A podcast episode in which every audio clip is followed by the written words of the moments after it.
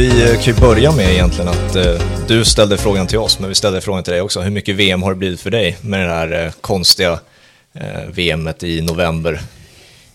Nej, men det, för, för mig som är lite panschis och bor ute i skogen i Sörmland så, så har det här VMet varit på det sättet väldigt bra. Mm. För att det var ju fyra matcher om dagen. Mm. Så det var det är svårt om tid där att springa ut och hämta ved till öppna spisen och sådär. Så att, nej men jag har sett mycket VM. Mm. Jag, jag, fick frågan av en polare häromdagen, så här, han ville få min åsikt. Han frågade vad tycker du, hur har VM varit? Och jag beskrev det som att Eh, utöver vissa enstaka matcher har det varit väldigt underhållande. Jag tänkte på Spanien, Tyskland till exempel var en väldigt underhållande match. Men utöver det så har det varit en väldigt medioker sett kvalitetsmässigt och tempomässigt. Eh, och då tyckte han att jag var generös. Han har upplevt det som en, ett sömnpiller eh, av många av matcherna. Hur har, du, eh, hur har du tolkat det kvalitetsmässigt och tempomässigt? Ja, men det där tycker jag är lite intressant för att ehm, eh, man ser ju fotboll på, på väldigt olika sätt. Mm. Så är det ju. Alltså, min bakgrund då på, som, som tränare så, så tycker jag ju varje fotbollsmatch är intressant. Mm. Sen kan den ur underhållningssynvinkel eh, vara naturligtvis eh, väldigt olika. Men det jag kan konstatera tycker jag med det här VMet det är ju att fotbollen blir eh, jämnare och jämnare. Mm. Det har ju varit ett överraskningens VM. Ja. Alltså det har ju varit resultat som, som man som tippare inte tycker så jäkla roligt. det har varit svårt tippat. Så att eh, jag kan förstå den synvinkeln, men eh, som sagt jag tycker varje match är, är, är, intressant att sitta och titta på rent fotbollsmässigt och hur coacherna förändrar och byter och, och får till det. Eh, sen tycker jag ändå att det finns en liten tendens till förändring ifrån det här eh, possession-spelet som man, man verkligen kan somna till ibland. Mm -hmm. Det går lite fortare i, i djupled och jag gillar ju den fotbollen. Så att, eh, ja, lite både och, men eh, å andra sidan ett gruppspel ett gruppspel. Det är mycket mm. taktik och, och många har ju gnällt på England och sånt där. Mm. Men de, eh, de gjorde det de skulle och hade räknat ut det där tror jag ganska, ganska rejält. Så att, eh, ah, de, som inte, de som kanske tycker att det har varit lite, lite långsamt hit och dit tror jag kommer att få, få, det kommer snäppas upp nu när åttondelarna börjar. Vad är din analys av varför det har blivit så mycket jämnare som det har blivit? Det här är, liksom, det här är ju andra VM i rad, Tyskland åker ur gruppspelet liksom. De jättarna rår sig, rår sig inte på de här eh, mindre nationerna om vi ska uttrycka det slarvigt alltså på samma sätt längre. Det är jämnare. Och vad är din analys av det? Vad är anledningen av det? Eh, jag tycker den har varit på gång även på, på klubbnivå och på, också även om, om många klarar på, klagar på Champions League, ojämnheter och hit och dit. Va? Men alltså jag tror att det är så att alla kommer åt allting idag. Mm. Det finns inga hemligheter längre. Alltså med internet och alltihop där så kommer alla åt samma kunskap. Fotboll är i grunden ett, ett kunskapsspel. Och förut så kunde vi kanske här och, och brösta oss lite att vi, ja, när det gäller ledarskap och, och analysförmåga och statistik och, och, och, allt det här och med videoupptagning. Men, men det, det, det kommer alla åt idag. Alltså. Så att jag tror att det är en, en del. För att kommer man åt kunskapen då, då är man ju liksom på, på väg att och jämna ut de där ojämnheterna. Sen är det klart att tillgången till spelare är, är en faktor. Mm. Eh, men eh, på din fråga så tror jag att det, det har varit en, eh, en klar faktor att alla kommer åt allting idag. Mm. För att när vi tittar på lagen som går vidare nu så finns det en liten kombination av det hela också. När det, finns, det pratas ständigt om spelidéer i klubbdagsfotboll och sånt där. Även har det ju krypit över till landslag också. Men då fokuset som tränare, vad bör man fokusera på mer när det är är det mer spelidé eller är det snarare mer motivation? att få, för att den här gruppen som alla landslag har nu, de har ju bara varit samspelta i en vecka. De gick ju från klubblagsfotboll i Europa och sen hade de en vecka på sig och sen blev det VM. Är det mer fokus då enbart på motivation och känslor och få en eh, enat kollektiv? Eller hur mycket tror du det spelar över på det taktiska? Ja, men det där är ju, det är ju jätteintressanta frågor att fundera kring. Jag tror ju att en, en, en, del som vi har varit duktiga på i Sverige, det här med liksom team spirit, att få, få laget att fungera, mm. människorna att fungera, att liksom göra det gemensamt mot ett uppsatt mål. Eh, det, det tror jag är jätteviktigt. Men det jag kanske tror är ännu viktigare, det är att coacherna kan förändra matchbilder. Mm. Alltså det här att eh, du har en spelidé, du har en spelmodell, men så händer saker som, som ehm, eh, du inte alls kan vara förberedd på. Du har din plan men det händer saker på en fotbollsplan som du, du, du kan aldrig drömma om. Det. Och då tror jag att kunskapen hos, hos eh, coacher är helt avgörande. Och kanske jag också ställer mig bakom det här att har man varit med som spelare på, på, på hög nivå så har man ännu större grund för att kunna göra taktiska förändringar. Både kanske modellmässigt men också byta spelare, position och sånt där. Så att, eh, det är spännande som tur och det är lite det jag menar bakgrunden.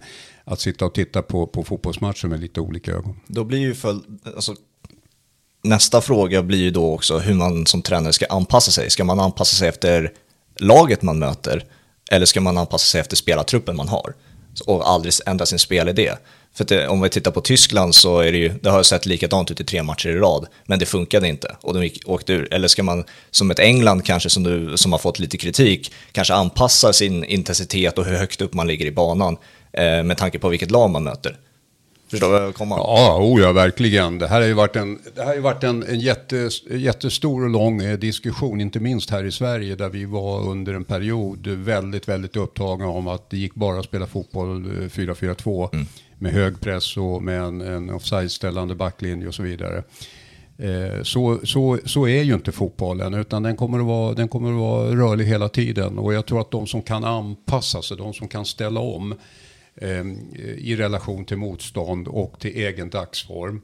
Jag menar, det är ju så när du förbereder en fotbollsmatch så utgår ifrån att vi har vår matchplan klar och att spelarna allihopa är i hygglig form och kan göra det vi har tänkt. Mm -hmm. Men så när du kommer igång, du vet själv som har spelat, mm. alltså, det, det, kan ju vara eh, som skillnad som natt och dag på, ja. på dagsformen. Ja. Och kan du då inte ändra på det här, kan, har du inte då förmågan att se det här, och, och, för jag menar ju att på den här nivån, egentligen på alla nivåer som har med elitfotboll att göra, så handlar det om en enda sak och det är att vinna matchen. Det är mm. liksom, du kan diskutera hur mycket du vill om åt, eh, och längre sikt och spelidé och, och alltihop det. Men på elitnivå handlar det om en sak och det är att få ut maximalt av de där 90 minuterna. Nu har det blivit 100 eh, minuter i VM. Men, så att, jag tycker det, det, är lite svar på din fråga. Att jag tycker flexibilitet och att till varje, till varje li, minsta lilla eh, millimeter försöka som coach att få ut det maximala och vinna matchen. Det är din uppgift. Mm. För den moderna fotbollen har också gått från att inte vilja, eh, vad ska man säga, tänka på och eh, anpassa sig efter lyxspelare längre, utan det ska vara det kollektiva, alla elva spelare. Man, man, ser sällan de här spelarna som när jag växte upp fick se Eh, Ronaldo och Messi är det tydliga exemplet som går på plan ut när bollen inte är eh, kring dem längre. Eh, och det är oftast när man pratar om de offensiva spelarna ska tränaren anpassa sig efter dem så att de kan avgöra de här matcherna som du är inne på. Det är fortfarande individer som avgör matcher. Men nu har det blivit att alla elva ska tillhöra det här samma kollektiva.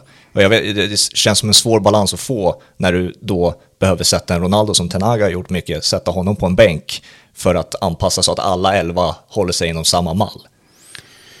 Nej men alltså det är så, så kommer fotbollen att vara i alla tider och har varit i alla tider. Att eh, det här kollektivet är beroende på att några spelare sticker ut. Mm. De kan göra någonting som, som vi andra inte kan göra. Det är det som, som blir skillnaden. Eh, däremot kan man ju jag satt och tittade på Danmark eh, eh, nu senaste matchen och då, där de fick, fick lämna VM. Ja. och trots att jag inte har mer att göra så sitter jag där ute i skogen och blir liksom riktigt, riktigt uppe. När man använder Christian Eriksen längst ner i mm. uppspelsfasen i en VM-match som man måste vinna då går det tillbaka till, för mig går det tillbaka till coachen. Alltså mm. hur, hur, hur, hur har du tänkt det här? Mm. Alltså det största spelgeniet du har, offensiva spelgeniet du har i laget, placerar du under väldigt lång tid, ända fram till sista tio minuterna, längst bak i laget och, och är med liksom och speluppbyggnad och sånt där. Så och det är det jag menar, det där, sånt där är intressant att sitta och titta på. Mm. Men att vi kommer att vara, oavsett hur starkt kollektivet blir, för det måste vara starkt, så, och inte minst då i försvarsspelet så, så kommer vi vara beroende av de här spelarna som du nämner. Och det, det, det, det är ju utmaningen på ungdomssidan att eh, försöka locka fram och hitta de här som gör någonting som ingen annan har gjort tidigare. Man brukar prata om begreppet världsklass då. Och det är intressant för att många drar sin gräns lite olika där när man nämner begreppet världsklass. Vad, vad är- går din gräns på? Vad är en världsklasspelare för dig? Ja, jag tycker man, kan, jag tycker man måste kunna eh, lägga in det där i olika kategorier. Om du tar eh, eh, Silva, mittbacken, den brasilianska mittbacken, så är han ju liksom världsklass i sin position. Eh, tittar du på Messi så är han liksom eh, den, den bästa totala fotbollsspelaren i min, i min, i min värld. Och så vidare. Eh, så att eh, det blir lite svårt. Jag tycker man ska vara lite försiktig med uttrycket. Det används ju lite ibland. Så här, jag sitter och tittar på allsvenskan ibland och så säger någon det där var ju världsklass. Ja. Ja, kom igen. Det var, det, var, det var inte världsklass men det var ganska bra ur Ja. allsvensk synvinkel. Så att, men pratar vi om de här spelarna så tycker jag det är världsklasspelare fast på, på eh, ja, olika positioner, olika, olika eh, kategorier. Ja, för jag har ju läst Sir Alex Fergusons eh, biografi och han eh, menar ju på att av alla spelare han har tränat, han har bara tränat fyra stycken eh, världsklasspelare. Och det var Giggs, Scholes, Cantona och Ronaldo. Och resten då som är Rooney, Rio Ferdinand, eh, Van Nistelrooy, Roy Keane och alla de där, de var inte världsklass då, enligt hans mått mätt. Och då tänker man, om det är nivån på världsklass, hur många världsklasspelare har vi i världen i så fall? Oj. men eh, först måste vi lita på Ferguson. Ja, ja, ja, ja, 100 procent. Jag säger inte att han har fel, det alltså. Säger bara, det, då har han en väldigt hög ribba för begreppet. Jag vet inte vad han hade för eh, eller relation till Wayne Rooney, men jag skulle ju vilja putta in Wayne Rooney i den- i den där kategorin när han var som allra, allra bäst. Eh, Jag har en, eh, jag har en 12-åring, eh, ett barnbarn som spelar fotboll. Och som jag följer. Och så kom han till mig och så sa han, morfar, vem, vem, vem är bäst av Ronaldo och Messi? Ja, Pelle heter han. Du, sa det är inte någon av dem där utan det är Ronaldinho. Och då tog han och så sprang han in och golade på Ronaldinho och så kom han tillbaka efter någon vecka. Ja, nu förstår jag. så nu är det mycket Ronaldinho-finter och grejer där. Så att, eh, nej, men det är klart att, eh, att går vi tillbaka i tiden långt bak och så där så, så vi har ju haft fantastiska fotbollsspelare som har gjort skillnaden. För det är ju det de gör. Den där. Och de, de, vi kommer alltid behöva, jag kommer tillbaka till det. Jag blir, jag blir upprörd när jag tittar på, på, på pojk och, och flick eh, eh. Där man eh, liksom försöker att stöpa alla på, på liksom ett sätt. Det ska- vara precis tvärtom. Precis tvärtom. Försök att locka fram den här kreativiteten, fantasin. Det här att, att göra någonting som, som ingen har sett tidigare. För det är ändå de som, eh, det andra, alltså vi andra, vi kommer alltid att komma fram. Det här stora eh, liksom, medelgänget. Ja. Så att, eh, och det är likadant på världsscenerna. Vi, är- vi är helt beroende. Jag, jag såg Argentina här nu senast som äntligen har kommit igång med sitt lag. Det är klart att de är helt beroende av det Messi fortfarande gör. Ja, såklart. Eh, och om vi går tillbaka lite till Qatar-VM och eh, med, eh, om vi tittar på att Sverige inte är med och vissa säger att det här är tråkigt och ganska lågintensivt VM och sånt där. Det gör ju besvikelsen för många ännu värre att Sverige inte är med. Eh, vad, vad, har, vad har din analys över de senaste, det har inte bara det senaste kvalet när vi åkte ut mot Mo- Polen, utan de senaste två åren egentligen, varför vi inte är med i Sverige? Ja, det där är en jätteintressant eh, fråga och det är många av oss som funderar kring det där. Och ska fundera på det. Det ska vara en debatt i Sverige om, om varför landslaget är i tredje divisionen. Och det är många faktorer. Eh, dels eh, det vi har pratat lite om. Jag tycker ibland att jag kan sakna lite det här, det här liksom flexibiliteten i coachningen.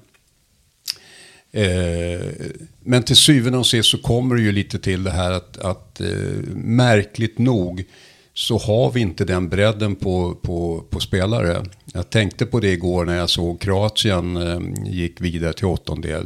De har alltså fyra, drygt fyra miljoner människor. De är alltså hälften så stora som vi och levererar världsspelare. hela tiden och har gjort.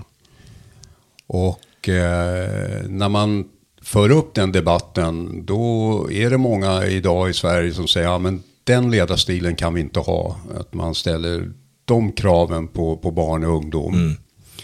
För det är naturligtvis en tuffare, tuffare skola i Kroatien än vad, det är, vad vi har här idag i Sverige. Men jag brukar säga då och säger det här också att vi behöver ju inte ta det vi kanske tycker de dåliga sidorna av den, den eh, sättet att utbilda bra fotboll. Utan vi, vi, med de bra sakerna måste mm. vi ha. Och jag, jag, jag, jag tycker då att, eh, att eh, om man, om man analyserar läget idag, vi har inga, det är ju egentligen Dejan Kulusevski som är den som är ute idag på en bra nivå och levererar. Isak har varit skadad mycket. Jag tycker fortfarande att han, han har en del att, att bevisa. Emil Forsberg håller ju liksom en, en hygglig nivå. Men börjar man titta sen runt så är det ganska klent. Mm. Och eh, våran allsvenska i all, i all ära, där, där, den drar väldigt mycket intresse till sig och, och, och mycket folk går och, och tittar på matcherna. Så ja, det finns inte så, så väldigt mycket. Och då, då måste man, och det var dit jag ville komma, då måste man börja titta lite på, gör, gör vi tillräckligt för att få fram de här, de här bra spelarna som mm. kan sen då föra landslaget upp på den nivå där vi ska vara. Mm. Så att det är en komplex fråga. Men det är självklart att vi som följer fotbollen är besvikna på att vårt landslag är, är där det är idag. Men eh, om jag har förstått så spottar Janne Andersson i, eh, i näven och, och, är beredd att komma igen och lyfta. Och det är klart att det finns ju då lite, framförallt offensiva, jag tänker på Elanga också någonstans där som i och för sig har väldigt mycket att bevisa fortfarande. Kulusevski, Isak och, och, och eh, Forsberg. Det är, det, är en, det är en ganska intressant eh, offensiv kvartett. Problemet för svensk fotboll tycker jag är att vi inte får fram några centrala mittfältare. Vi får inte fram någon, någon, eh, någon eh, Paul Scholes eller någon Steven Gerrard eller någon Frank Lampard eller någon Anders Svensson eller någon Kim Källström. Nej. Det är ett problem. Mm. För att det har ju också varit en ständig debatt, framförallt nu när det gått sämre. Man har gärna velat försvara Janne med all rätt också såklart när det har gått lite bättre och vi är i mästerskap och så vidare. Men har, den stora frustrationen har ju legat lite i hur Sverige har angripit matcher, sett spelmässigt men också formationsmässigt. Vi har ju pratat formationer och sånt där. Vi är ju en av få länder nu eh, sett till alla fall med lite förväntningar på oss som startar med en 4-4-2 fortfarande. Sen vill ju många få det till att Janne vrider på det där när vi har boll och trycker upp ytterbackarna och sånt där och flyttar in Forsberg centralt. Men vi är ju fortfarande en 4-4-2 och om man möter ett tillräckligt bra motstånd internationellt då, det finns ju ett väldigt enkelt sätt att tackla ett eh, 4-4-2. Om du bara fyller mittfältet så vinner du den matchen eh, oftast om du möter ett spelskickligt lag. Så att eh, är det där, eh, blir det liksom symboliserar det också lite problematiken med, med Sverige och svenska landslaget, varför vi inte riktigt är med längre.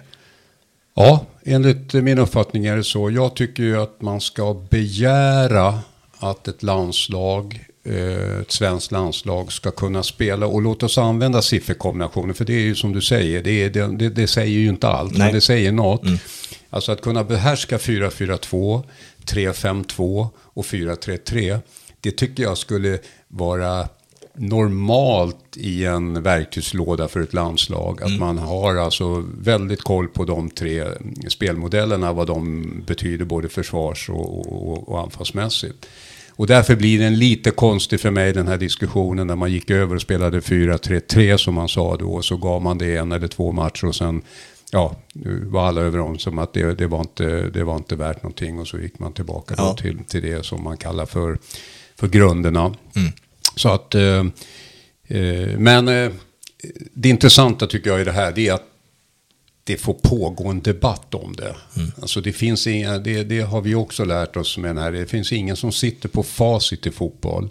Ett och ett är två. Mm. Det behöver vi inte säga mycket att diskutera. Nej. Men du kan, du, du har, du, det finns inget facit på hur du ska spela fotboll. Och, och därför tycker jag man ska, ska leta vidare. Men att, att det finns ett värde i att ha en flexibilitet. Och man ska också komma ihåg en annan sak tycker jag. Och det är ju att idag är ju landslaget nästan till 100% byggd på spelare som spelar ute i, i um, klubblag i Ja. Europa. Ja. Och väldigt få av dem spelar ju liksom i en, i en 4-4-2-modell. Ja. Utan de, har, de får kunskap och de får utbildning och de får träning i, i andra sätt att spela. Mm. Så att egentligen så borde det vara naturligt att eh, ha en, en, en flexibilitet beroende på vilka man möter och, och olika skeenden matchen och sånt där. Mm. Intressant diskussion. Och det är inte så att säga i, i det här skedet där jag sitter nå, någon kritik mot Janne Andersson på det sättet. För som sagt, då mycket har varit bra. Och eh, jag tycker att eh, eh, tillgången till spelare är liksom ändå på något sätt. Så där ligger kärnproblemet i svensk fotboll. Vi måste utbilda bättre spelare. Du har ju dina små här, analyser efter matcher på sociala medier och sånt där. Och det, jag kommer ihåg att jag läste efter en kvalmatch eh, inför VM, jag minns inte vilken det var, men så här, antingen löser vi problemet med att sätta in tre mittfältare, eller alternativt att vi tar, hittar någon typ av tidsmaskin och kastar in, vad var det du skrev, kastar, återupplivar Schwarz och Tern. Eh, den kombinationen. Och försöker le- För att det är intressant med mittfältsdiskussionen också, för eftersom att Eh, den är så mycket mer, numera upplever jag det som i alla fall, rollfördelat. Att vi har position nummer 6, vi har position nummer 8, vi har position nummer 10 eh, på mittfältet. Men vi har sällan de här allround mittfältarna som vi såg med, vi har då nämnt Frank Lampard, Scholes, Gerrard som kunde göra lite alltihopa. De kan pressa om de vill, de kan ligga lågt om, om de vill och sådär. Eh, är det också en anledning till varför vi behöver tre där inne? Liksom, eh, inte bara Sverige, men generellt, eftersom att vi har lite mer rollfördelande mittfältare. Ja, det är möjligt att, att, eh, att det liksom var, var så det uppstod. Och för svensk del så uppstod det ju verkligen då med, eh, med eh, Tobias Lindroth.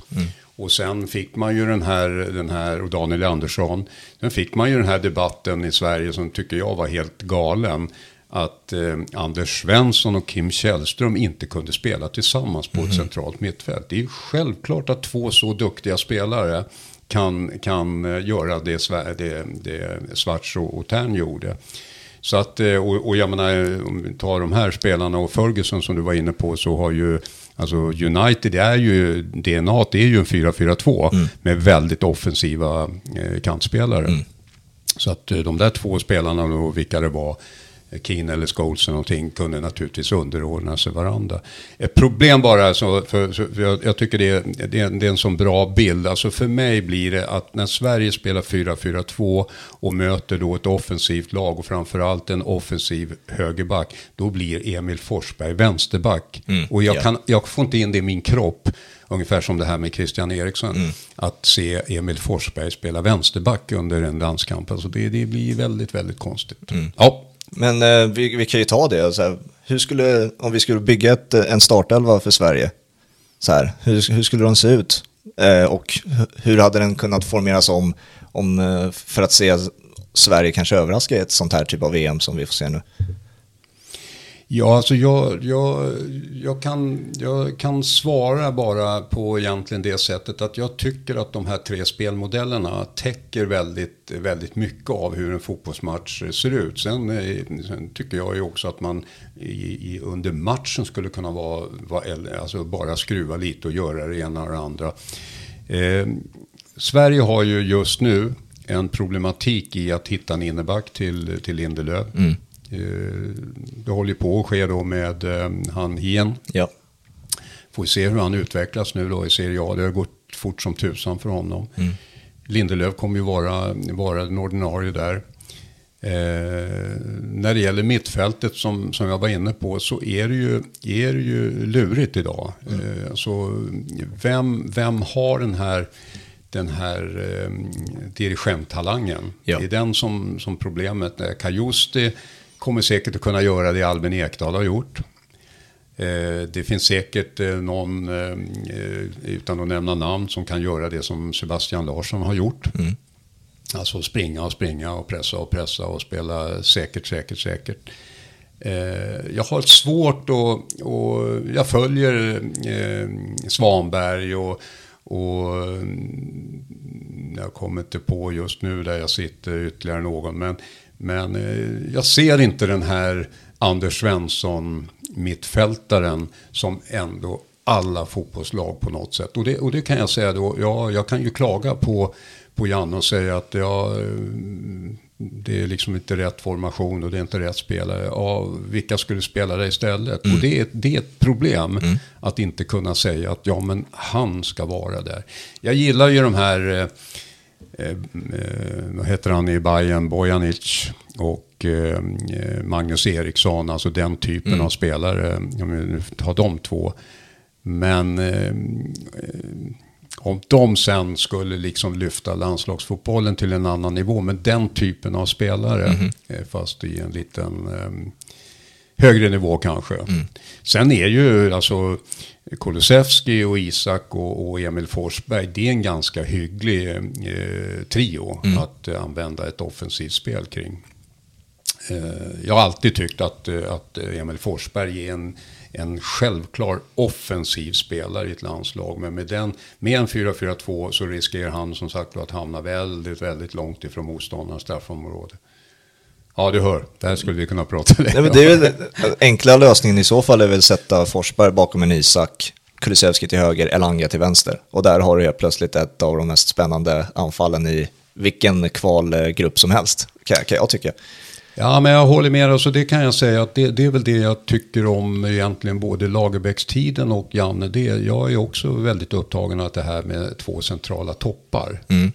Det är ju inte riktigt eh, eh, modet ute i fotbollsvärlden idag. Nej. Utan de allra flesta spelar ju med en och sen har man då någon, någon som, som smyger lite bakom. Men, men två centrala toppar, det är det jag gillar. Så att, ja, alltså personligen så, så är jag ju väldigt upptagen av det här 3-5-2-spelet. Jag tycker mm. det har allt. Mm. Du har en trebackslinje, du kan variera dina vingspelare, alltså hur mycket som helst. Du kan göra dem väldigt offensiva, du kan göra en väldigt offensiv. Yeah. Och sen har du tre centrala mittfältare och så har du två centrala toppar. Så mm.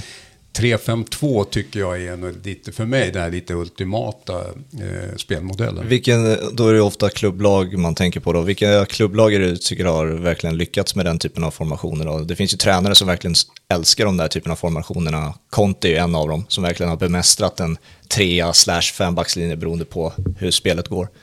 Nej, men det är jättebra att du nämner honom för jag tycker att han är ju en av de här som jobbar liksom med, med flexibiliteten. Mm. Han har en idé om det här, idag passar det, idag kör vi 3-5-2. Ja. Men funkar inte det så roterar han runt snabbt och flyttar lite pjäser hit och dit. Mm. Så att, eh, ja, alltså det, det, jag, det jag egentligen eh, tog till med det här 3-5-2-spelet, det var ju från, från Bayern München och, mm. och, och den tyska fotbollen. Okay. Eh, sen, eh, jag kan inte, det är många, det är många idag som, eh, som spelar 3-4-3 och liksom mm. håller, så att, eh, men jag tycker just 3-5-2, den, den, den har allt. Du kan, du, kan, du kan få ut så väldigt mycket av det eh, taktiskt. Mm. Eh, så att eh, man kan göra den väldigt defensiv, det är jag medveten om. Alltså man får en fembackslinje, så att du tittar på Japan igår. Eh, men du kan också göra en väldigt, väldigt offensiv med att ha eh, bra kantspelare. Mm. Eh, en annan position som jag nämnde också, en, en 10-positionen, den som vi, jag nu till exempel placerade Forsberg på, den ser vi sällan eh, längre också. Det är ju oftast en, eh, en, en mer sittande trea, så att vi har en sexa och två åttor till exempel eh, lyxspelare som jag kallar dem, till exempel Mest Özil och Mario Götze när han kom fram och sådana där typer av spelare. De ser vi sällan idag, utan de placeras ofta längre ner i banan eller upp i ett anfall istället. De där typerna som är mellan motståndarens backlinje och mittfält. Vad tror du den, eh, alltså, det, blev, det blev ju en position på, på något sätt som bidrog till det offensiva men inte så mycket i det defensiva. Vad, vad, tror du den anledningen att vi inte ser de typerna av spelarna längre så ofta? Jag tror att det beror på att den här possession-fotbollen som eh, Spanien och Barcelona och annat gjorde, alltså de blev så otroligt skickliga så att motståndaren tänkte liksom att ska vi ha en chans att försvara oss så måste alla vara med och försvara. Mm. Hela laget. Vi mm. kan inte ha någon som springer och liksom bara väntar på att... Eh, vi kan inte ha någon Messi och ingen Ronaldo. Nej. Utan alla måste delta i försvarsspelet om vi ska kunna klara av det här. Och då offrade man, då offrade man den där, som du säger, den här lite hängande spelaren. Mm. Ja, vi nämnde Christian Eriksen. För mig han, är han eh, en, en, en, definitivt en sån spelare i ett mm. danskt eh, landslag. Och så vidare. Du nämnde Özil och Götze. Alltså det, det, det finns flera. Men jag tror att man, man, man tvingades helt enkelt sortera bort dem. och eh, för att kunna försvara sig bättre. Är det rätt då? Nu om man ska se med facit i hand nu när, när de här spelarna inte spelar längre på de positionerna. Alltså jag brukar säga så här, det är, det är lite orättvist, jag vet det, men jag brukar säga så här att, att, att försvara sig i fotboll, det är som att måla en vägg vit. Det gör vi alla. Alla kan göra det. ja. Alla kan måla en vägg vit. Men att sätta liksom ett motiv på den där väggen och, och göra den liksom på något sätt eh, både tittbar och känslomässig. Alltså det offensiva spelet mm. i fotboll. Det krävs så mycket mer. Både av de som naturligtvis har utbildat dem, som vi var inne på, mm. alltså från barn och ungdom och alltihop där. Men också att man som seniorcoach vågar ge den här friheten. Mm.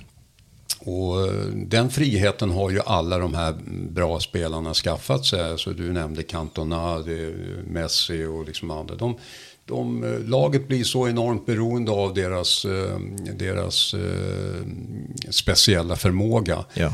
Och, och, det kommer fotbollen alltid att behöva. Mm. Vilka är det, om vi, vi ska ta och snacka annat också, men avslutningsvis på VM också, vilka lag är det då att uppskattat och tittat på hittills och vilka vad är det du ser fram emot nu när åttondelarna är runt hörnet när vi spelar in där? Ja, jag tycker de, de, de här afrikanska lagen som är, som är kvar nu, tycker jag de, de, de, de är intressanta att se, både med sin fysik och intensitet och, och, och skicklighet med bollen. Och sen är de lite sådär lagom eh, oorganiserade ibland, så att det, det, det, blir, det blir bra på något mm -hmm. sätt. Eh, sen var det kul att se Argentina som, som var ett sömnpiller då i första matchen. Man undrar vad om man stannar kvar på hotellrummet. Ja. Eh, men de såg bra ut senast. Och eh, jag tycker Messi såg också ut att ha liksom den där aptiten och, och, och sin förmåga på plats. Eh, samtidigt när jag tittar det jag har sett hittills så känns ändå Brasilien som de som har ett litet snäpp till. Mm. Och det, det, kommer ju vara beroende på om de får med då Neymar som är också den här spelartypen vi pratar om. De ja. som kan göra någonting som ingen annan. Så att, eh, ja, ska, ska, här och nu så, så känns det ändå som att Brasilien är det, det vassaste laget. Mm, det är faktiskt mina favoriter också, så mm. vi får se om eh, vi får rätt där. Men, ja. eh, med Qatar så har det ju varit väldigt mycket negativt eh, kring hela det här VMet egentligen. Jag har också tagit upp eh, alltså att det har blivit en negativ spin på det spelmässigt också. Mycket negativt runt nu kring världsfotbollen i övrigt och det är ju tråkigt när man, som du och jag, älskar att titta på fotboll. Därför tycker jag att det är extra roligt med de här positiva små glimtarna vi får se och ett som är det som jag vill prata med dig om är vi lirare. Jag tycker det är alltid kul att läsa om och eh, se eh, vad ni gör och sånt där. Det är en del av det positiva vad fotbollen kan bidra med. Och jag vill gärna prata lite med dig om nu vad, vad, vad projek hur projektet ser ut och hur det går och vad, vad du, om du håller med mig också att det blir liksom att det bidrar mer till det positiva nu istället för att ständigt fokusera på det negativa som har blivit lite det gråa kring världsfotbollen just nu. Det är roligt att du tar upp den, eh, den frågan och jag får lite möjlighet att, att, att grotta i det där. Alltså, eh, vi lirar-initiativet uppstod eh, 2014 efter den här tragiska situationen, tragiska händelsen är bättre ord, där en Djurgårdssupporter miste livet ner i, i Helsingborg i, sam, mm. i samband med en, en fotbollsmatch. Och då var vi väldigt många som, som reagerade liksom på det här att eh, idrott och fotboll är ju en god kraft. Mm. Eh, så är det och så har det varit i, i höll jag på att säga, alla tider. Och, och att den goda kraften måste liksom vinna. Men visst, visst får man en, en, eh, en liten liten sving på kinden när man ser vad, vad världsfotbollen är på väg idag. Ja, det är klart att det ska vara också negativa rubriker kring vad som händer, det säger jag ingenting om, men det är alltid kul att också fokusera på något positivt så man lämnar Qatar-VM åt sidan och låter det vara det negativa. Och sen finns det andra positiva saker som fotbollen kan bidra med också. Absolut, och det måste vi göra. Och, och, det, finns, det finns väldigt många goda initiativ i fotbollen, både, både nationellt och, och, och internationellt. Och, alla får göra som vi gör. Man får, man får jobba med med de små sakerna och med de ringar som det ger på, på vattnet. Och, mm. Eh, vi lirar är idag ett, ett, eh, ett nätverk med över 600 eh, ambassadörer som vi har kallat dem. Alla med en allsvensk bakgrund. Vi, vi satt det som lite sådär kvalitetsstämpel på alltihop. Eh, senaste två veckorna så har vi fått Marcus Rosenberg och Daniel Andersson och Berang Safari och Tommy Svensson och Olof Mellberg och Jessica Julin och Anne Mäkinen och, och, några till som jag inte kommer på precis. Så att vi värvar nya, nya eh, ambassadörer hela tiden och alla står bakom egentligen det man egentligen det man, man eh, signar för det är att man i alla sammanhang står för den goda kraften. Mm. Vi har kallat, vi har, våran devis är, är en god kraft svensk fotboll. Mm. Och det finns många goda krafter. Och vi försöker under, under åren, vi, vi har just avslutat vårt nionde år. Mm. Så att nästa år så, så har vi varit verksamma i tio år. Och vi gör ett antal aktiviteter under, under årets gång för att samla in medel till ett stipendium som mm. vi delar ut då till en person en förening, en organisation som gör någonting riktigt bra för fotbollen.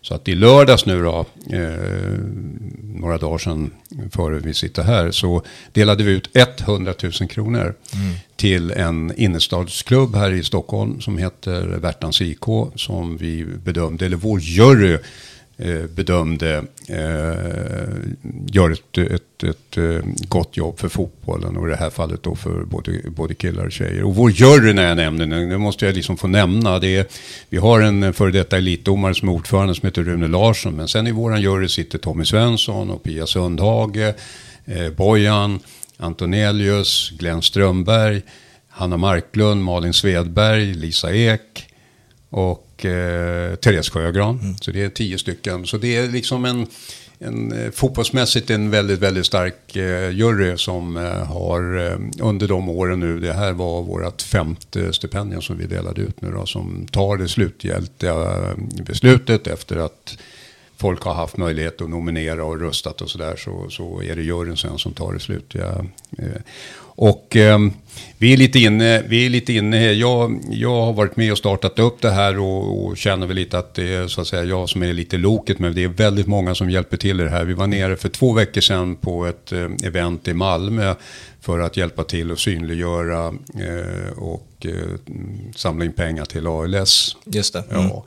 Och där var vi 40 ambassadörer på plats från Göteborg, Stockholm och från, från Skåne.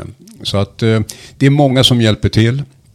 Men det är ju som, som med allt, någon som måste liksom, eh, dra, dra lasset. Och vår, vi har kommit till det läget nu att vi, vi, vi uppvaktar nu ett antal förhoppningsvis eh, partner som är med, kan vara med och finansiera då eventuellt en, en, eh, anställning. Mm. Så att vi kan få vårt initiativ att leva vidare. Mm. Jag har fortfarande kraft något år eller par till att driva det här, absolut. Och kommer vilja finnas med så länge jag kan. Men jag känner nu också att det är dags att gå från att vara en, en, ideell, en ideell verksamhet till lite mer professionell. Ja. Så att det, är det, det är det vi försöker jobba med nu då. Men att eh, det... Jag tycker det var kul att du ville ta upp, eh, ta upp eh, frågeställningen. För vi måste, liksom alla som, som älskar och gillar fotbollen måste vara, vara medvetna om att vi, vi måste hjälpas åt och jobba för det, för det goda. För det är väldigt tunga och, och gigantiska krafter som, som, som eh, på att säga, har andra mål och där bara pengar är, är det som är, är drivkraften. Så att...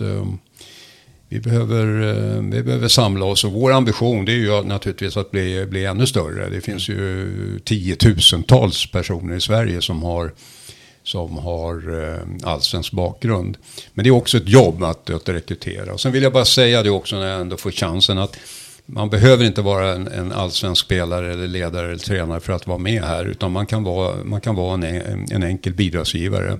Och bidraget eh, som, som vi har liksom lagt nivån det är att eh, betala in 100 kronor på, på vårt swishnummer. Så är du en bidragsgivare till stipendiet. För din hundring går garanterat direkt till stipendiet. Mm. Så att tillsammans med ambassadörer och, och människor, och det är klart att när det gäller bidragsgivare så finns det ju en hygglig potential i landet. Vi är ju 10 miljoner människor. Ja, ja. så att eh, vem vet, vi kanske i framtiden kan, kan finansiera mycket genom, genom eh, att eh, få in den här hundringen. Vi får se, men eh, vi tycker att vi gör nytta. Vi går väldigt mycket från, från, ord, till, eh, från, från um, ord till handling. Mm. Det skrivs väldigt mycket och det är fina dokument och sånt där. Men man behöver så att det, det är lite roligt att se Tommy Svensson och Anders Limpar och Bojan och de här när de är ute då bland, bland eh, 11-13-åringar och, och finns på plats och, och bjuder på sin erfarenhet och sådär. Ja, det blev en långt svar på en Nej, kort men, fråga. Mm. Nej, men jag, jag, håller med om, jag tror ni också har det på er, eh, om det är broschyr eller på hemsida, att det är att eh, man tror på att eh, det blir ett bättre samhälle med fotbollens enade kraft. Och det är någonting jag också håller med om fullt ut. Och jag, jag kan tänka mig också att det, det, är ett koncept man, i mitt fall, som inte har jobbat med sådana här, eh, såna här bidrag, att Eh, det är någonting man tror på. Men sen när ni också har det, när ni gör verkstad av det, när det faktiskt blir någonting konkret, då antar jag att ni också ser det på ett annat sätt. Först är det en idé bara, men nu är det ju faktiskt någonting, det kan ju du lägga till, det är väl någonting ni antagligen har sett också? Men vi, gör, vi gör väl en, eh, ett snitt en 12-15 aktiviteter på ett år, för det är det vi orkar med. Och, och, och, under de här nio åren så har vi fått väldigt, väldigt mycket tillbaka. Mm. Eh, vi är ute bland föreningar och eh, i olika sammanhang. Så att vi hade ett jättestort event på Stockholms stadion förra hösten som var där vi hade bjudit in 15 föreningar härifrån Stockholmstrakten där Tommy Söderberg stod mitt i. Jag får bara säga det är två saker till som jag tycker är viktigt med, med vi lirare. Det ena är att vi får chansen att överföra vår historia till, till nutiden. Mm. Eh, Håkan Sjöstrand som är generalsekreterare på Svenska fotbollsförbundet, han menade på att våra 600 ambassadörer representerar ungefär 18 000 års erfarenhet. En ganska tung siffra. Ja. Och så är det. Och den historien, den är vi väldigt villiga att, att ge tillbaka och berätta om. Det är det ena. Det andra som jag tycker vi eh, bara vi egentligen kan stå för, det är det här att jobba för vänskap över klubbgränser. Mm. När aik säger någonting, då lyssnar aik När Djurgården säger någonting, då lyssnar Djurgården. Men vi försöker då visa att vi kan ge eh, ett antal budskap gemensamt där vi har en AIK, Djurgården, Hammarbyare eller en Malmö, en göteborgare och så vidare. Så att det här att försöka och visa att det finns en vänskap över den här tuffa eh, klubbgränserna mm. som naturligtvis uppstår då i samband med matcher och sånt där. Den, den är också väldigt vis, eh, viktig att visa upp och, och, det vet jag att våra ambassadörer är speciellt motiverade att göra. Ja, exakt. Men det, det, är också enkelt för oss som eh, inte har någon typ av klubbtillhörighet på samma sätt. Vi har ju pratat om det, att mm. vi, så här, vi uppskattar fotbollen för fotbollen liksom, och vi älskar att titta på sporten. Men sen har vi många läger utöver det. Liksom. Det är få som är där i mitten och bara gillar att observera. Men annars har vi de här väldigt tydliga klumparna av människor eh, som tillhör en och samma förening och så vidare. Och eh, jag menar, man vill ju inte bli av med det heller, för det bidrar ju till fotbollen såklart. Nej, jag har enorm respekt för de här äkta känslorna för respektive klubb och, och att ibland topplocket går och lite sånt där. Men jag tycker att när matchen är över så måste vi vara väldigt angelägna allihopa att vi är människor och vi kan liksom sitta och mm. prata lugnt. Och de här bilderna som ibland kablas ut ifrån Liverpool, där Everton och Liverpool-familjerna sitter tillsammans, det är mm. ganska fina bilder. Verkligen. Eh, också du sa att det, nästa år så är det tio år ni har hållit på och att ni vill ta nästa steg. Och då blir man ju nyfiken, vad är det för nästa steg? För att ni, håll, ni gör ju fotbollsläger, ni har event och stipendium som du har varit inne på. Vad är nästa steg då är du är inne på? Nästa steg för oss, det är att vi har ambassadörer uppe i Luleå. Vi har ambassadörer nere i Malmö som stöttar det här. Och det vi gör idag är väldigt Stockholms fokuserat. Mm. För det är här vi har kraften, det är här vi orkar. Men vårat fotbollskoll våra, de här eventdagarna, vår, eh, vi liras festival, fotbollfestival som vi kallar det, våra inspirationsföredrag, eh, de här ambassadörsträffarna som vi har nu med golf och paddel och, och bowling. Eh, jag kanske glömde något. Eh, det här skulle vi vilja göra nationellt. Mm, mm självklart alltså att göra nedslag på alla tänkbara ställen i, i Sverige. Och det kommer vi kunna göra i, i nästa fas under förutsättning att vi, vi får uh, lite ekonomiska muskler. För det, det är där det sitter. Viljan är enorm. Alltså, jag, jag, de, vi, jag kan bara nämna som ett exempel eh, Steve Galloway, gamla Djurgårdsikonen mm. som, uh, som uh, har bott i Stockholm här nu. Bodde i Umeå men har bott i Stockholm många år. Han har flyttat tillbaka upp till Umeå nu. Och jag fick ett eh, samtal mm, från honom här bara för någon vecka sedan. Bosse, Bosse, vi måste köra igång här uppe. Så att eh, eh, det finns en vilja hos de här ambassadörerna på alla, alla tänkbara orter i, i landet att göra någonting. Men eh, vi har varken liksom kraften eller ekonomin idag att göra det. Så att det är nästa steg. Ja, kul. Och det här, jag vill ju att det här ska leva alltså, så, så länge planeten finns. Mm. Så att jag vill säkra verkligen att, att eh, vi kan, kan bidra med de här sakerna. För att det finns en jäkla kraft bland de här killarna och tjejerna att ge tillbaka till fotbollen. Det är ju liksom det. Alla har fått väldigt mycket. Man har haft förmånen att växa upp i föreningslivet och ja. alltihop det där. Det är dags att ge tillbaka. Så att, eh, det är nästa steg på din, svar som, på din fråga. Är det någonting som saknas generellt tycker du? Alltså att ge tillbaka och fokusera mer på det här. Eh, alltså att det, det finns människor som vill göra det, det är ju ingen tvekan på. Det, vi lirar ett exempel på det, men är det för lite fokus på det tycker du? Ja, alltså jag tycker att det finns ett, det finns ett värde i att överföra historien på, på, på, på dagen. Mm. Eh, jag tror att det är viktigt för alla som, som, som gillar fotboll och som tar, tar, tar del av fotbollen idag att ändå hänga med på liksom historien hur den har varit. Och den har gått jäkligt fort, alltså i, i, framförallt i Sverige. Alltså den här utvecklingen ifrån rena amatörism till, till den här professionella situationen vi mm. har idag. Att, att eh, superettaspelare försörjer sig på, på fotbollen. Ja. När jag spelade på 70-talet det var ju fullständigt otänkbart att, att um, fotbollen skulle betala liksom min vardag. Utan mm. det var ju en liten hobby man hade och som gav några kronor som för reseersättningen och sånt där. Mm. Uh, så att det har varit en enorm utveckling. Så att den, den delen tycker jag är, är jätteviktig. Det var väl du som sa när vi första gången vi träffades, sa du, du fick flera frågor, så när ska du sluta med den här hobbyn och börja på någonting riktigt istället? Och sen sitter man här idag med den bakgrunden du har och allting du har gått igenom med fotbollskarriären och tränarkarriären och expert och allting. Och det, fin det finns ju något eh, poetiskt i det, att, liksom att den hobbyn fick eh, fortsätta leva vidare. Och nu kan du också ge tillbaka till det också. Så är det och så, och så vill jag påstå att det är många som känner idag. Mm. Så att eh, det finns en kraft där ute och jag hoppas att vi ska hitta nu eh, partners som eh, förstår potentialen vad vi kan göra i många samhällsfrågor. Väldigt många samhällsfrågor. Fotbollen är ju fantastisk, idrotten är ju fantastisk på många sätt. Mm. Det sker ju en massa Eh, liksom automatiska eh, alltså sociala saker, integration, eh, alltså, som bara sker i, i idrotten. Och, och där, det, det, går att göra jättemycket där. Vad, vad är det du tittar på framförallt när du säger så? Vad är det för typ av ringar på vattnet du ser när, det, när man får uppleva kraften av fotbollen För de som kanske inte har upplevt det själva. Nej, men, eh, alltså del, dels vi som har, som har fått förmånen att eh, individuella idrotter har, har säkert massor. Man, man märker ju också idag tycker jag utvecklingen på individuella idrotter. Hur de börjar närma sig lagidrotten på många sätt. Man mm. pratar i längdskidåkningslandslaget om team spirit. Mm. Och, eh, friidrottslandslaget. Ja, det, det är liksom kul att komma till landslaget för det blir en lag. Så att vi som har växt upp i, i lagidrotten, vi vet hur mycket vi har liksom fått lära oss bara av att vara i en grupp. Mm. Visa hänsyn, vinna tillsammans, förlora tillsammans.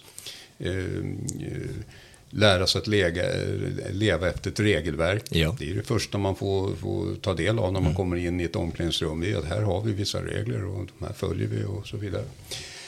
Eh, sen det här, alltså det, det eh, integrationsjobb som idrotten gör där, där liksom, det är givet på något sätt i idrotten att, att äh, inte liksom, äh, heter, klassificera människor. Mm. Utan du, du, kommer dit och spelar fotboll eller du kommer dit och spelar handboll eller hockey och så, så är det det som, som ja. gäller. Att, Och sen får man inte glömma bort hela hälsoaspekten. Alltså den, den, det vet vi ju idag, den blir ju viktigare och viktigare. Att få, få unga människor att lära sig om och liksom hälsa och själ och hälsa. Ja.